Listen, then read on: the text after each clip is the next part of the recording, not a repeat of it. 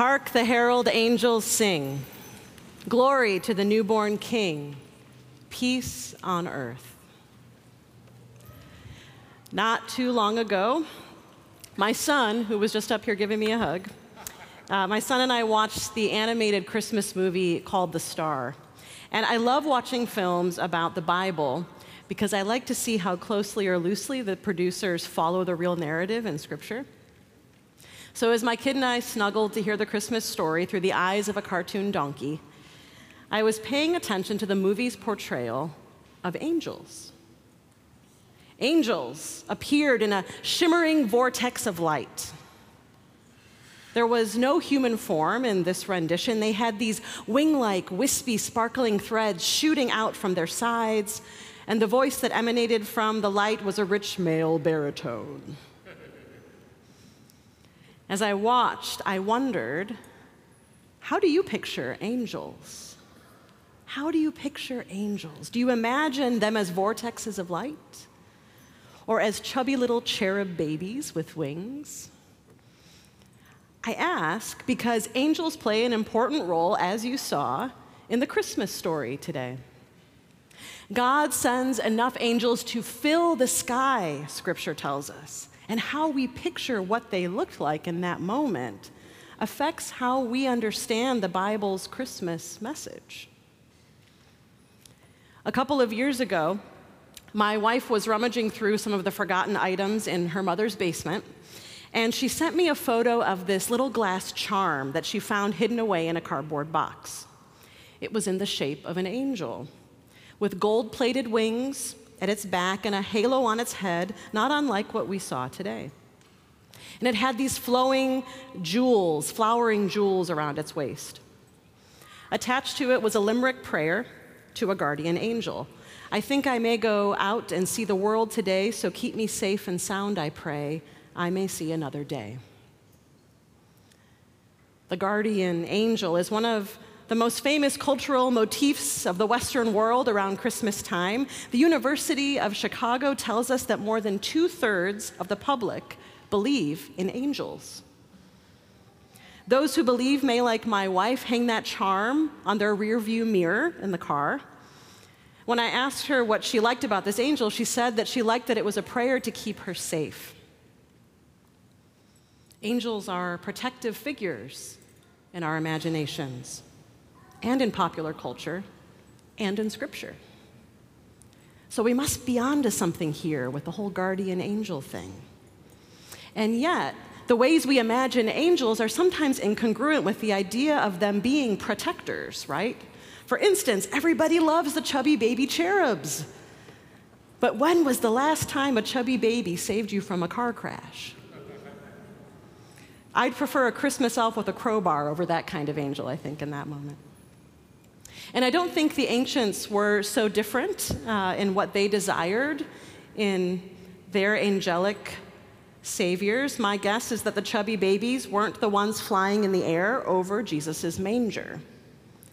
And that's because Scripture calls these angels today a heavenly host. A heavenly host. Now, you and I might use the term host to describe someone who throws a party. But that's not what the word means, at least not in the biblical languages, and actually not even in English. So the word host comes to us in English from medieval Latin, and it means a stranger or a potential enemy. The word host is connected to the word for army. Army. I don't think there was a crowd of chubby cherubs or butlers with bow ties and long tailed coats at the first Christmas. That angelic host was much more likely an army of strange, heavenly creatures.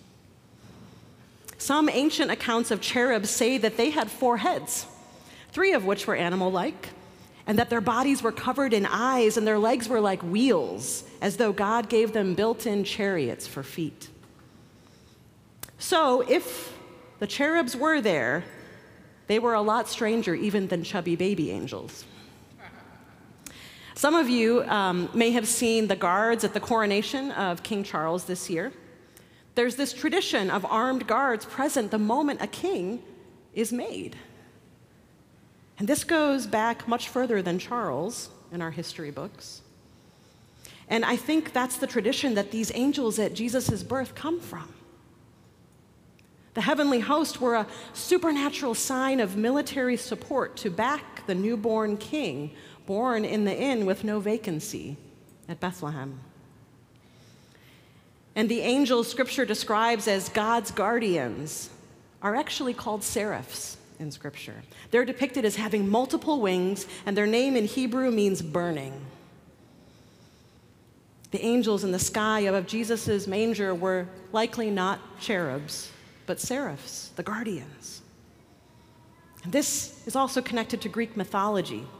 The king god Zeus had multiple winged guiding spirits that were guarding his throne. Their names were force, strength, victory, and zeal.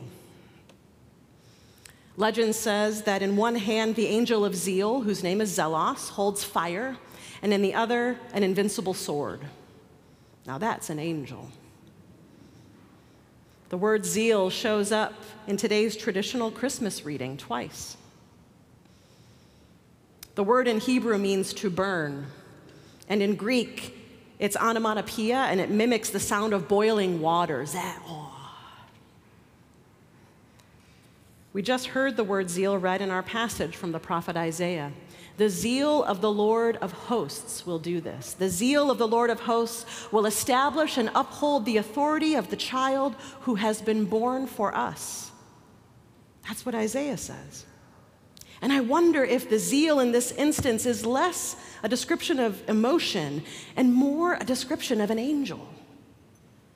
Because the prophet says that endless peace will be established and upheld by the zeal, by the zelos of the Lord of hosts.